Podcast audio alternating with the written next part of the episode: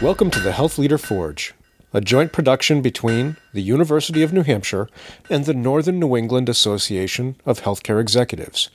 My name is Mark Bonica, and I am an assistant professor in the University of New Hampshire's Department of Health Management and Policy. Today's guest is Chris Sloan, the Chief Operating Officer of Capital Medical Center in Olympia, Washington.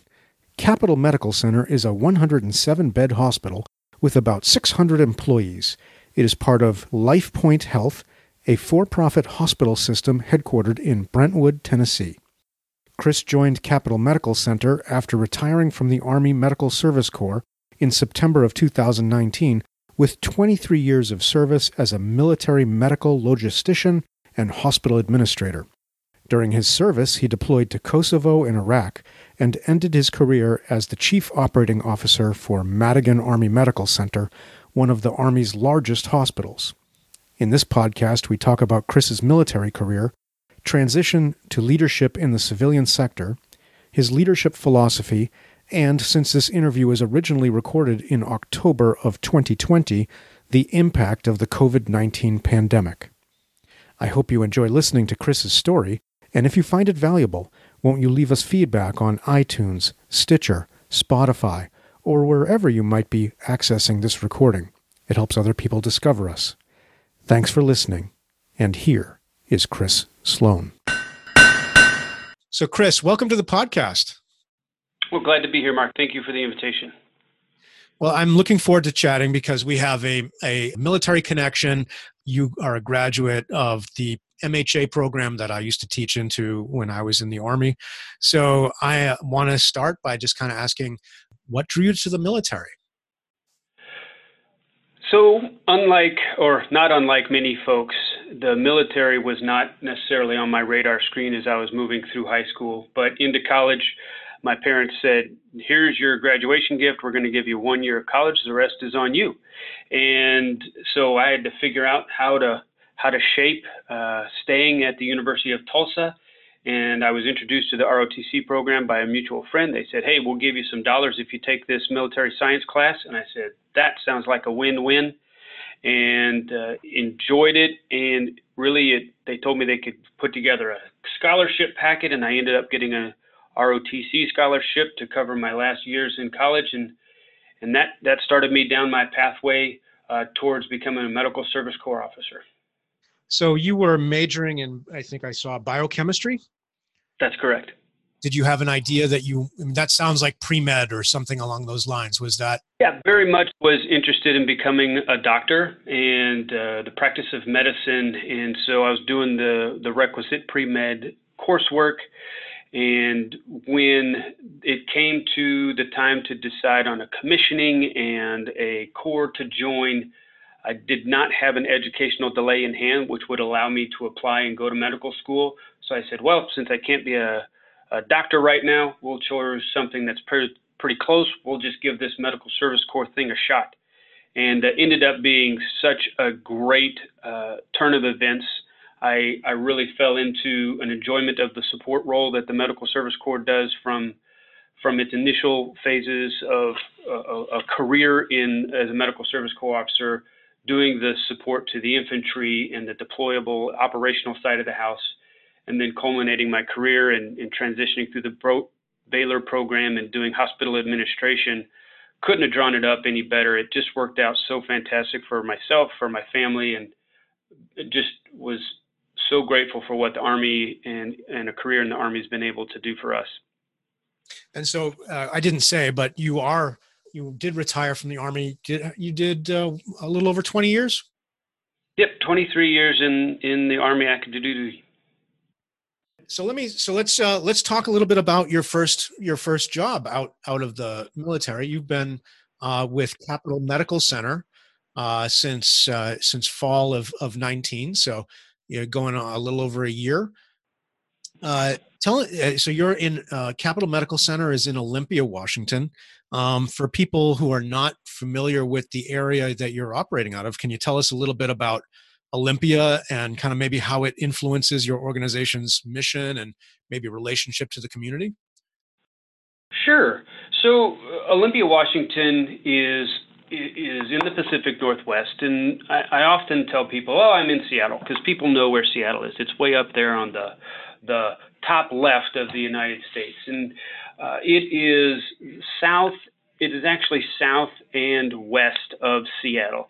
The Puget Sound comes down, and we're at the south uh, south south portion of that Puget Sound.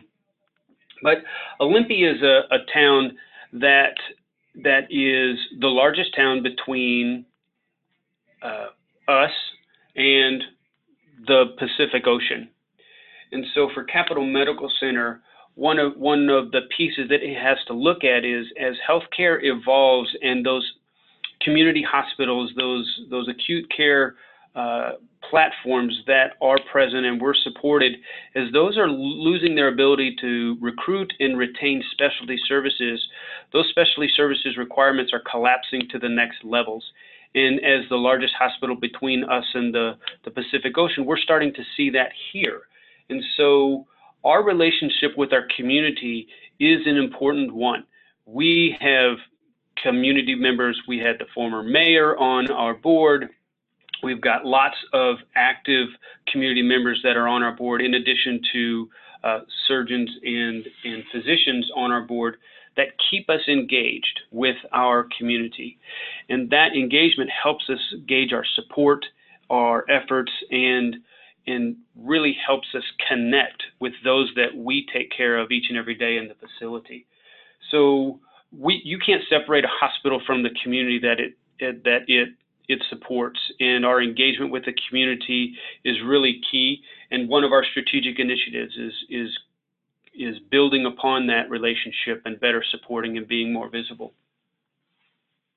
so so tell me a little bit about or tell us a little bit about uh, capital medical center so maybe give me the give me the the broad brush um, description you know, maybe number of beds number of employees some some of that kind of statistics sure so Capital Medical Center is one of two large hospitals in in Olympia. It is it is not the market leader. It actually has a fraction of the market. We have 107 beds, but we do hold many specialties. We have employed uh, surgeons as well as multiple primary care platforms, infectious disease, a robust radiology uh, platform. We've got about 600 employees that are here. Of course, we have multiple folks that work part-time to help support that. And it, it is a complex organization uh, in the way that it supports uh, in as a smaller hospital can. It does not have the full gamut of specialty care that a level one trauma center would have. So there are some balances on our capabilities. We have a limited size of an emergency department um, simply because that's how it was built 35 years ago. And so uh, we've got uh, uh, an organization that supports the community and and is able to take care of those uh, without question uh, on our on on a healthcare front. So so let's talk about you. Let's talk about your role. Um, uh, what so as the COO, how do you fit into the leadership structure uh, at Capital Medical Center?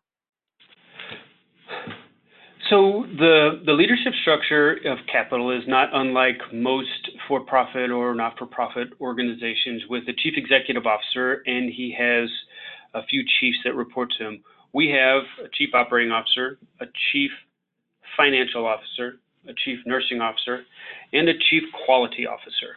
We do not have a full-time chief medical officer because of the size, although we have a physician that helps us uh, with our quality and physician engagement uh, on uh, that works in the quality department.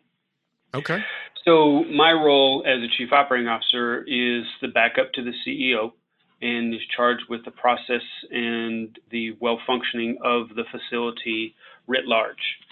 And I believe that this is not unlike the function of the chief operating officer in the military healthcare system, although the the responsibilities are are somewhat different, and um, some of those differences mostly revolve on what departments report to the chief operating officer. because in the military, the chief financial officer is has a limited role within the running of the facility, whereas in the the um, civilian sector, the chief financial officer has a much larger span of control uh, within the organization. And so there are multiple departments that report to the chief financial officer, and those are complementary to some of the departments that fall under the chief operating officer. And of course, the clinical, um, the patient care areas are falling under the nursing side of the house, et cetera. So, talk about the scope of your responsibility. Like, what kind of departments are you overseeing? What kind of, like, on a day to day basis? You mentioned you're the backup to the CEO, but you know, how do you? What is your portfolio of responsibility? So, from a, a direct leadership uh, perspective, underneath the chief operating officer is imaging services, which includes, you know, radiology, um, radiation oncology, cath lab, IR. So pretty complex uh, radiology function. The laboratory, uh, environmental services, uh, engineering services or facilities, security, uh, physical therapy, occupational therapy, security, dietary, and the hospitalists.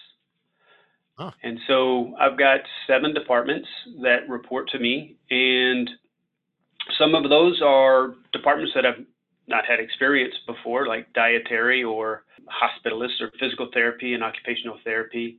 Um, those those were new, so there was some learning curve with that. But you fall back to basic leadership and understanding and find common ground as to where long-term goals are. And you have smart and very gifted um, leaders in those departments, and it makes everything run a little bit smoother.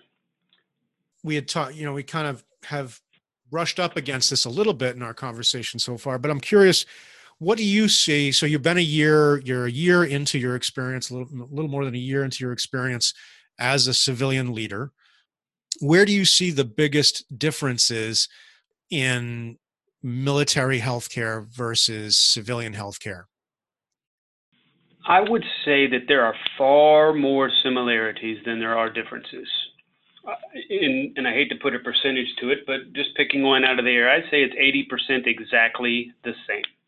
Okay. Because in healthcare, as a leader, you're there to take care of people and you're there to take care of staff and ensure that there are no barriers to them being able to do their job. And that's 90% of what I do is is give people the resources and make sure that they know that they've got the support that they need. If there's a, a challenge they know that they can they can speak up and we will work towards a solution. The difference is we we covered a little bit the the organizational structures a little bit different um, the army of course has a wide uh, variety of acronyms that are not necessarily translating uh, to the civilian sector, although a lot of colorful phrases that have helped uh, bring some levity to Capital Medical Center. Um, we have terms and, and, examples that we use in the military that, that are different than, than uh, in the civilian sector, and so a lot of my peers find that amusing.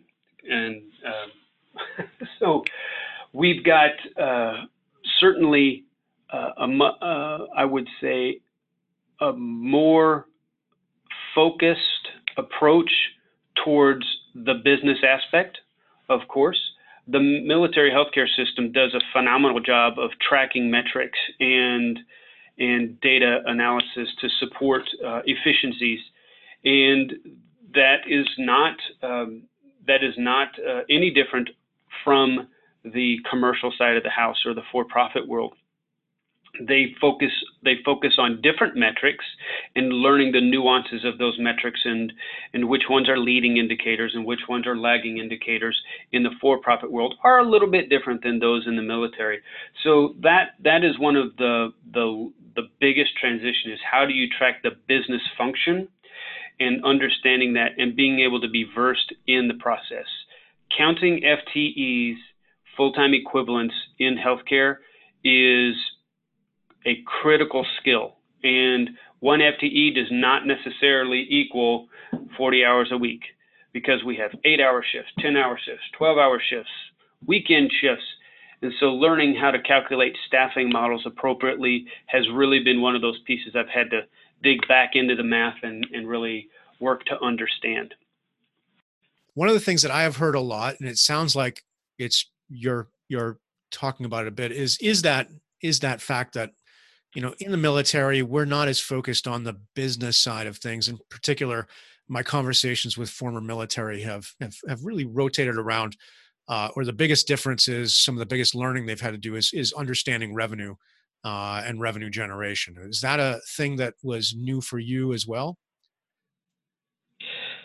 Um, I think to a point. I think we we had a fairly good understanding of revenue and adhering to a budget, um, analyzing and tracking the budget expenditures over over the year, projecting next year's budget strategic. I think most, uh, at least the senior 70 alphas, did that uh, very well. Otherwise, they wouldn't be senior 70 alphas. And uh, however, the nuances with tracking the budget are are a little bit different because the manner in which you review in a for-profit world is on quarters and you look at your capital expenditures and you you have the ability because there is um, capital budgeting to look two, three years in advance or span your expenditures over a calendar year or fiscal year.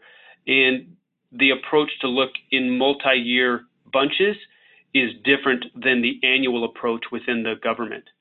And so some of the nuances for and projecting of capital requirements and the detail and focus that we go into uh, building the budget each year, that is much more deliberate on the for-profit or or the uh, civilian side of the house than it was in the military.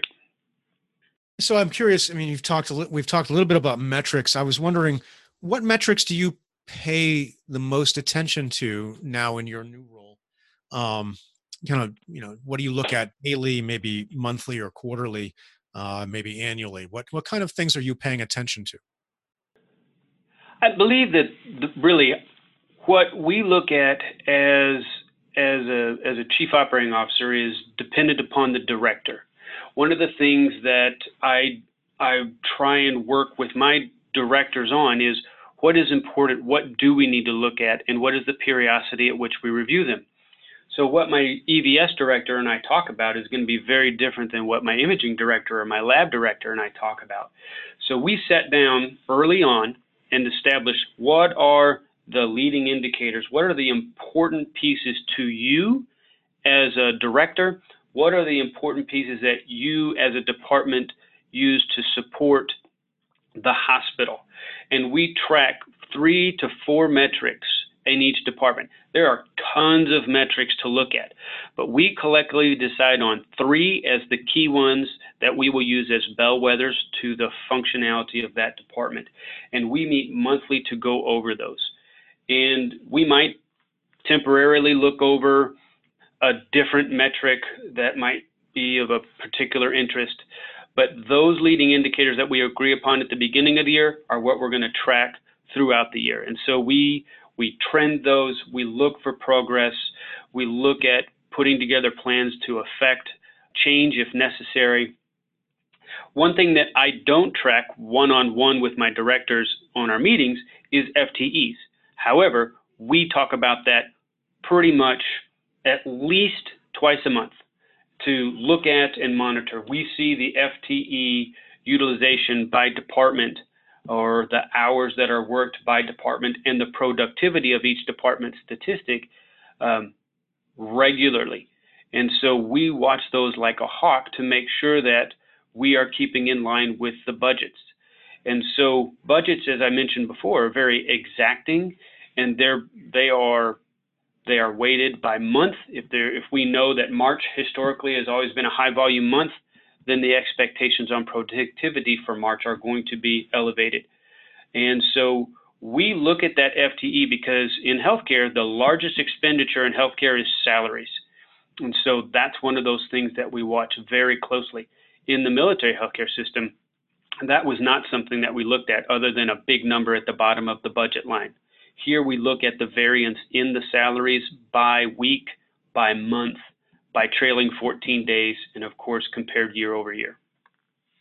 I'm curious, what uh, major initiatives are you responsible for at the hospital? What do you, you know, um, what is it that really is exciting to you that you're working on uh, in your role?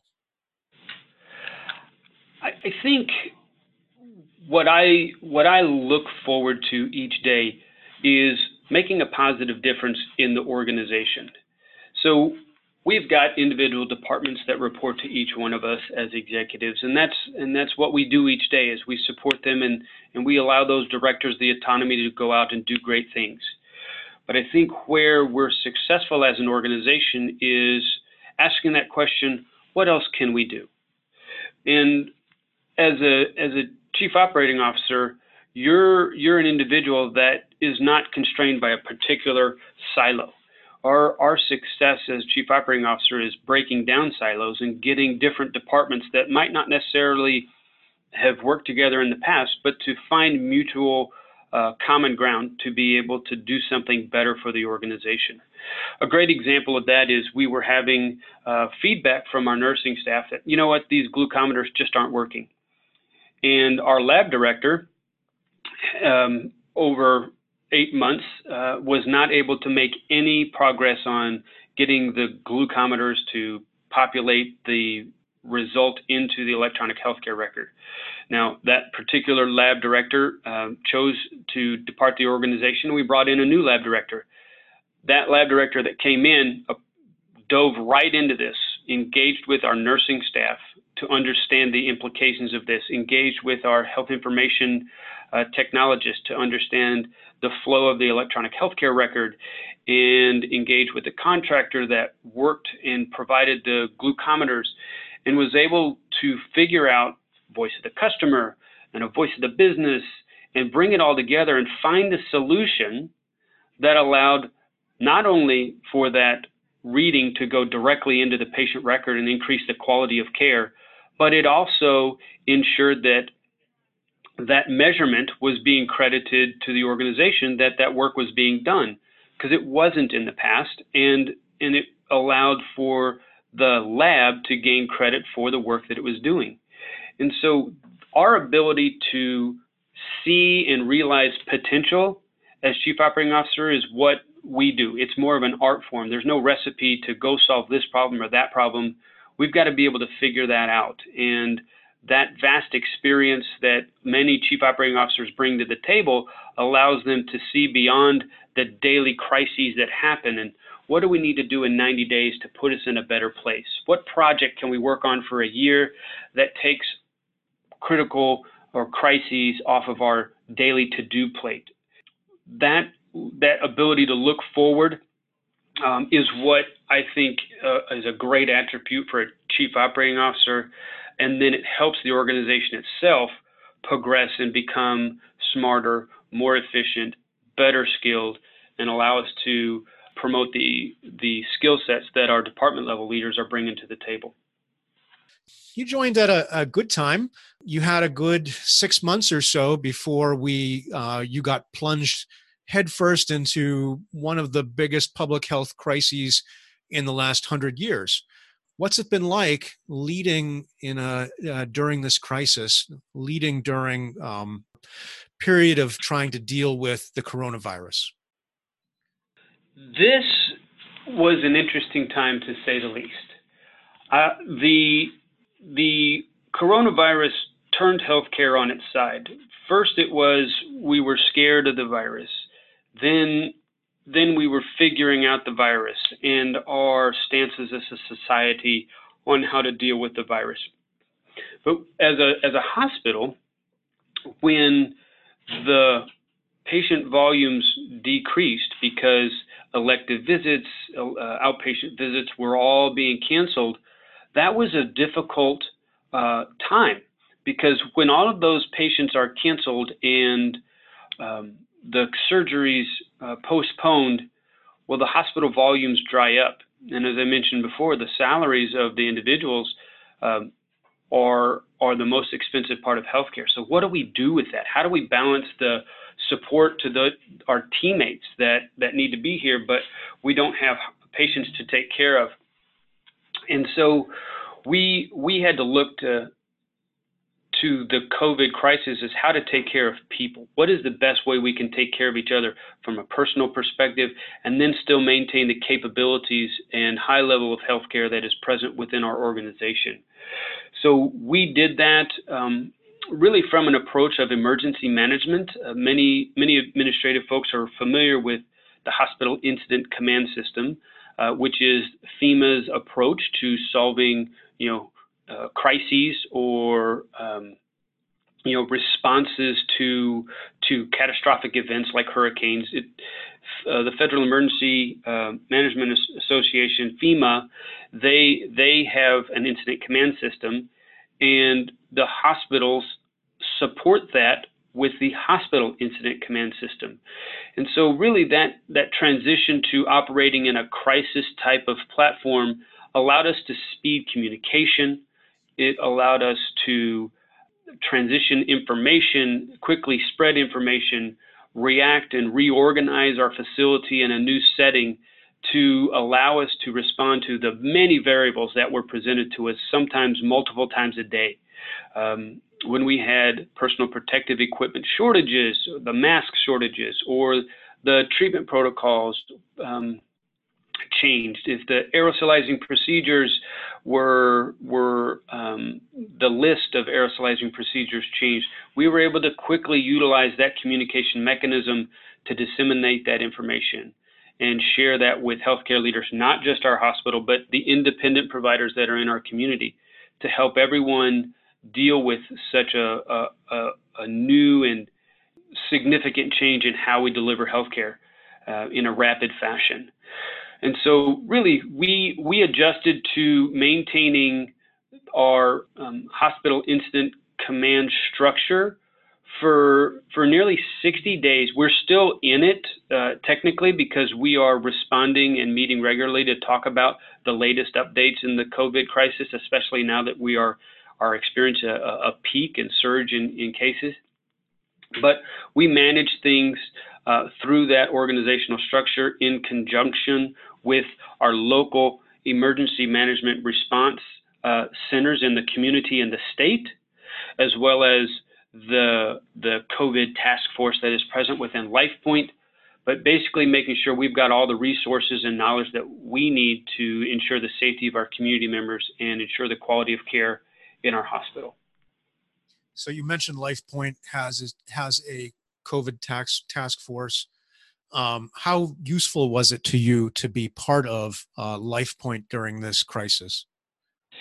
The the support that LifePoint gave to us during the crisis was amazing, in so much that because of the size of the organization, they were able to leverage um, uh, relationships with suppliers and and because the spread of the disease across the nation moved at different speeds, when we were in our most critical time frame early on, we were able to get and cross level personal protective equipment from one community that was not being hit. They were able to support us with some critical shortages that we were experiencing here, and and vice versa because as we started getting boluses of uh, personal protective equipment show up here, the disease was spreading uh, to other communities, and we were able to support them in like. And so, so from from a knowledge perspective of very very smart individuals uh, at the HSC, helping and combing through uh, government um, guidelines, CDC guidelines, the the state uh, guidelines. How do we reopen uh, in a safe manner that supports the community? Uh, these stepping points and ability to leverage knowledge and experiences from 90 hospitals to bring about best practices was really uh, helpful for us as an organization, an individual organization nested within a community. So most hospitals shut down for all but emergency services for for a fairly long period of time where are you at in terms of recovering now and and kind of what's what's mostly like back to normal and and and or normal, new normal maybe, and and what what are do you see still struggling? So our our pathway back to normal was was really a deliberate one. When when we were looking in the Pacific Northwest at reopening, we could not move back into doing elective cases until we got the green light and approval from our county. And the county's ability to open up was dictated by the phases given by the state. And so we were really waiting for that green light from Thurston County to be able to open back up to elective surgeries, opening up outpatient appointments. And, and as we did, and as elective surgeries were put back onto the books, we knew that there was going to be some transition um, in getting back to quote normal day in a hospital. And so we were deliberate in how we opened back up with limited number of appointments. We did fractions the first week, a little bit more the next week, a little bit more the next week. Um, but some of them never got to pre COVID throughput simply because of the social distancing requirements. Take, for example, physical therapy. You know, you you would be in a physical therapy room. You've got lots of people that are that are doing their exercises, but because of social distancing, some of those appointments had to become a little bit longer. The appointments had to be staggered. We had to look at different ways of doing the modalities and the protection of our staff and the screening process to get into the building had to be looked at. So it changed a lot of how we approach it. But for for example, the operating room, we started with with general surgery and some other smaller surgeries before we opened the aperture to take in more complex orthos and spinal cases. So we gradually moved back into, you know, prime the engine um, and, and return to normal. But as we got the surgeries back up, the patient censuses went up and we brought in more people and, and we were able to get back to a sense of normal what would you say? Uh, is there a silver lining in this? Have has the organization maybe been able to grow in some ways that, and, and maybe has it has it broken some old ways of doing business that you know now you look uh, you look at the changes and you're like, wow, we actually you know we've actually made progress in a way. I think that the biggest, at least you know, this might be obvious, but emergency management is an additional duty for many people in healthcare. It's one of those things based on Joint Commission. You have to have so many emergency management exercises to make sure that you're competent in, in running uh, uh, your organization in different situations, emergent situations. And when you do not normally run those emergency management exercises for multiple days. Well, we ran them for multiple months. And so, from that aspect, there are were clearly lessons learned across many facilities. I've talked to peers within LifePoint or friends that are uh, in healthcare at, in, in other organizations, but almost all of them utilize their their um, incident command system structure for reporting and and being able to track information and support to the facility. So those abilities for hospitals to respond in an emergent situation uh, clearly a lot of lessons learned and a lot of processes were refined to support the hospital. We recently, as a result of, of the COVID 19 epi- epidemic, completely rewrote our emergency operations plan, which talks about and guides the facility in transitioning from regular operations to emergency operations.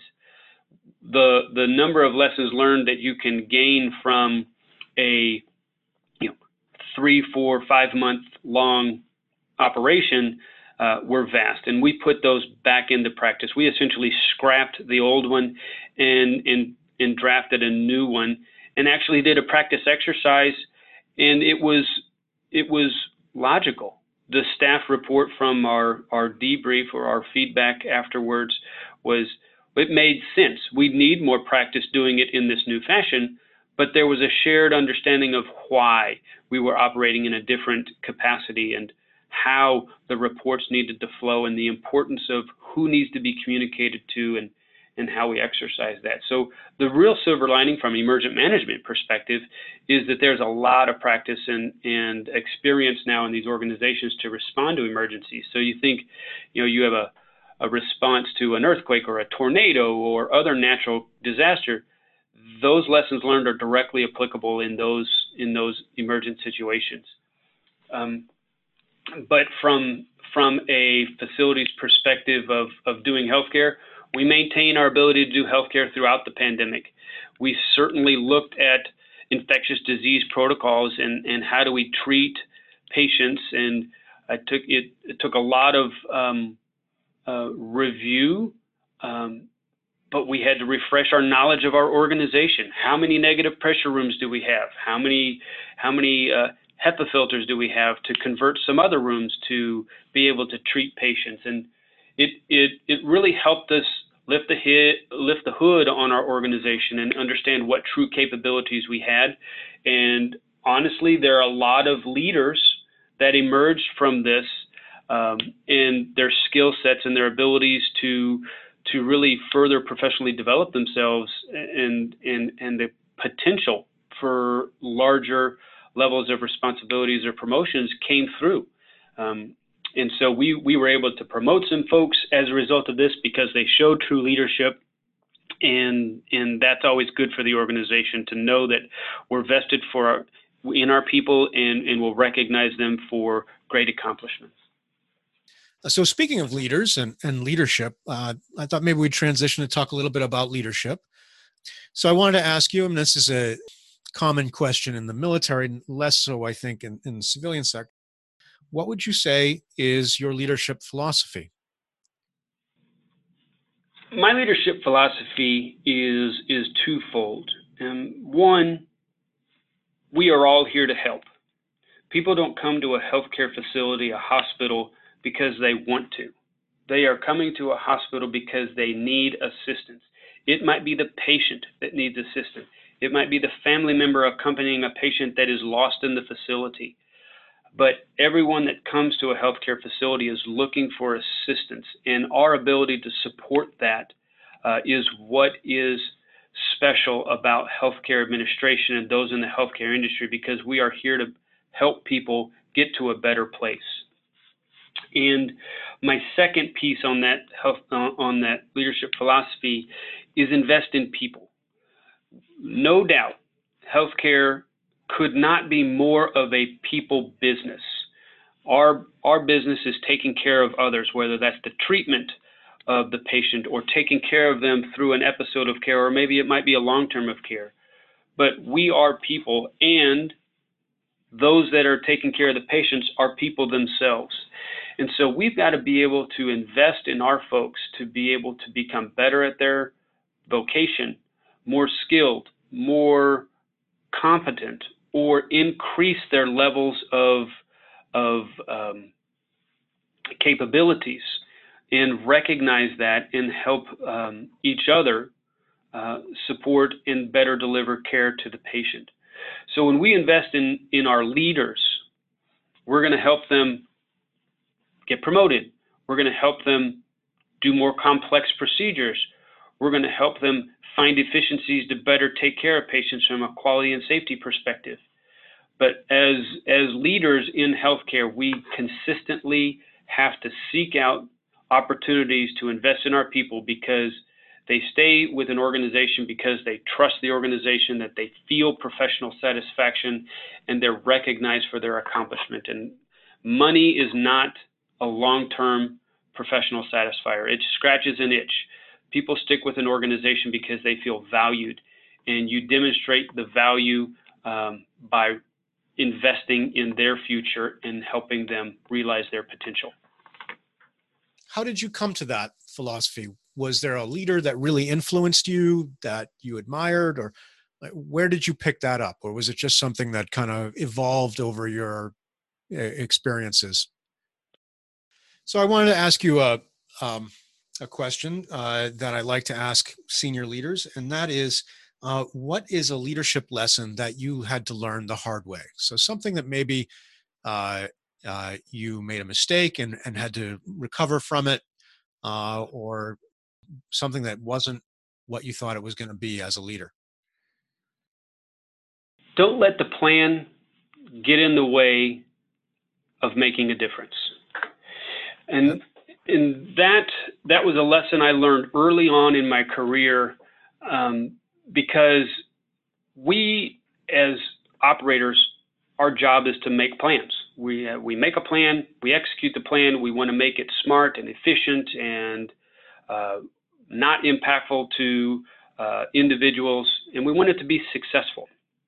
And so, as a as a young lieutenant, we were we were in Kosovo and we were short. Uh, we were running short on some first aid packs for the entire uh, battalion. So the battalion has you know 600 people in it, and we we ordered them and and they were coming in slowly. They didn't come in in a big bunch. And so my plan was to issue them all out on a regular logistics run on the same day. So we were waiting for them all to come in, and then we would push them out. And the the executive officer or the chief operating officer, if you will, of that battalion found out that we had some on hand and we were not issuing those out to the soldiers. And he came down in, in a in a not so subtle way, helped me realize that that was probably not the right way to go about it the, the take home message from that conversation was if you have a resource, there are people need it more than your shelf. And your job is to enable people to be successful and to get those supplies and resources out to those who need them. And so I've taken that approach and that, that hard lesson learned on that day, and I've really worked towards projecting and pushing out those resources to those who need them as quickly as possible. And so I think that's really where it comes to bear in, in an approach to to healthcare is that lesson learned on on not letting the plan get in the way. It was going to be a beautiful plan on how it was all delivered, make a radio announcement, hey, you should see your first aid kits come today. But you know what? Those first few groups that received their first aid kits first were were happy to get them and they needed them. And that plan, although it looked really neat on paper, probably was not the right way to go about it. And so I look at that right now as as as a as a leader in healthcare. We we always are looking at making plans, but are they realistic and are they impactful to the intended audience? So if you look at a Lean Six Sigma uh, approach, there's always an aspect of voice of the customer. And I invite all of my directors to, to visit that. When they're making recommendations, what is the voice of the customer? Who are you supporting and, and is this right for them? Can we do it faster because it sounds like they need it? And asking those questions and keeping that perspective of who are we supporting has been very helpful. And whenever you're putting the patient first, or you whenever you're putting the customer or your department or the individual that you're supporting first, you really can't go wrong. It sounds like that XO, maybe in his not so unsubtle way, did help you out uh, and and has given you gave you some kind of career changing advice. What advice do you find yourself giving young leaders most often? As I was working on our strategic plan for 2021, I had a realization and and it and it revolved around how do we get people to embrace this? We were talking earlier about accountability and ownership, but how do we foster this in the culture?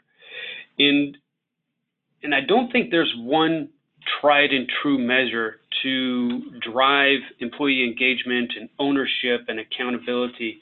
And I was trying to figure out what it is that we can do. I've heard uh, leaders um, say that we want we want our junior leaders to act on an intent or an implied task, meaning I don't need to explicitly tell you to do something. You should understand that this needs to be done and then go forth and go do it but you're not always going to have somebody there to be able to tell you to do this or this is the priority. So in the absence of, of opportunities that are providing that clear guidance forward, how do you operate when there is not clear guidance? And it resonated with me as I was working the strategy. That's where it comes from. Your culture is driven by your mission, vision, and values and what you stand for. And, and I wrote this down and I have a sticky note on my computer monitor. And, and it talks about mission and vision. And it says the mission speaks to the work at hand. How do we go about doing this or that? This is what we're going to do. But you often hear companies, what is your mission statement? What is your mission statement? You don't hear the vision statement covered as frequently as you do the mission statement. But for me as a leader, I really rely upon that vision statement because I believe the vision statement speaks to your culture.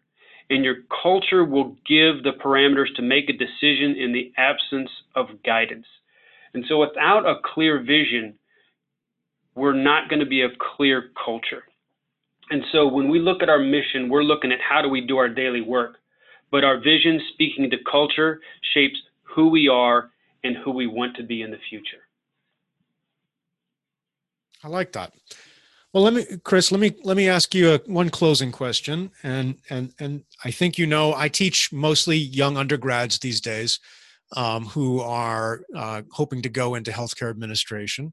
So, what would you what advice would you have for these early careerists, these you know young 22 year olds who are heading out into the world, perhaps into the world of of uh, COVID nineteen, right? Um, what advice would you have for them as they launch on their careers? My advice would be to build perspective, and perspective uh, can be handled in many ways. It's you're certainly gaining a big perspective when you go through advanced learning in school and graduate school. You're getting the book answer, and that book answer, although important, is not always how it's going to be executed when you get into a, a job or or a residency. There's always other things that influence that, but your perspective allows you to get clarity of mind and to see more than just the problem at hand. But you'll gain that perspective through affiliations with professional organizations, networking, continuing to educate yourself, whether you get a Lean Six Sigma um, certification. Every healthcare administrator has to be good at solving problems. So whether you use Lean Six Sigma, FMEA, root cause analysis, pick your pick your process improvement platform, but learn one and learn it well because you will rely upon that for the entirety of your healthcare career because there is always a crisis going on. So my first bit of advice is to get that perspective and and build that through volunteering, doing hard jobs, um, and talking with people that have been there and done that. You'll find that is those folks that have been around the block are happy to share experiences so that you don't have to go through those same challenges. You can you can you can do that through networking. You can do that through um, uh, meet and greets with ACHE or HIMSS or pick your professional organization. But network, share stories, gain information, but figure out a process improvement platform that you can internalize and then be able to execute. It's great advice, Chris. Thank you so much for taking the time to talk with me today. I appreciate it. I'm happy to do it, and if there's anything I can do to be of assistance, either for for you or to be that mentor or um, person to share uh, stories or um, questions, I'm happy to do it. You've been listening to the Health Leader Forge a joint production of the College of Health and Human Services at the University of New Hampshire and the Northern New England Association of Healthcare Executives. Please go to our website, healthleaderforge.org, for more information or to leave comments about today's podcast. Look for Health Leader Forge podcasts on iTunes, Stitcher, SoundCloud, and other podcast distribution sites. Thanks for being a part of the Health Leader Forge community and we'll talk with you again soon.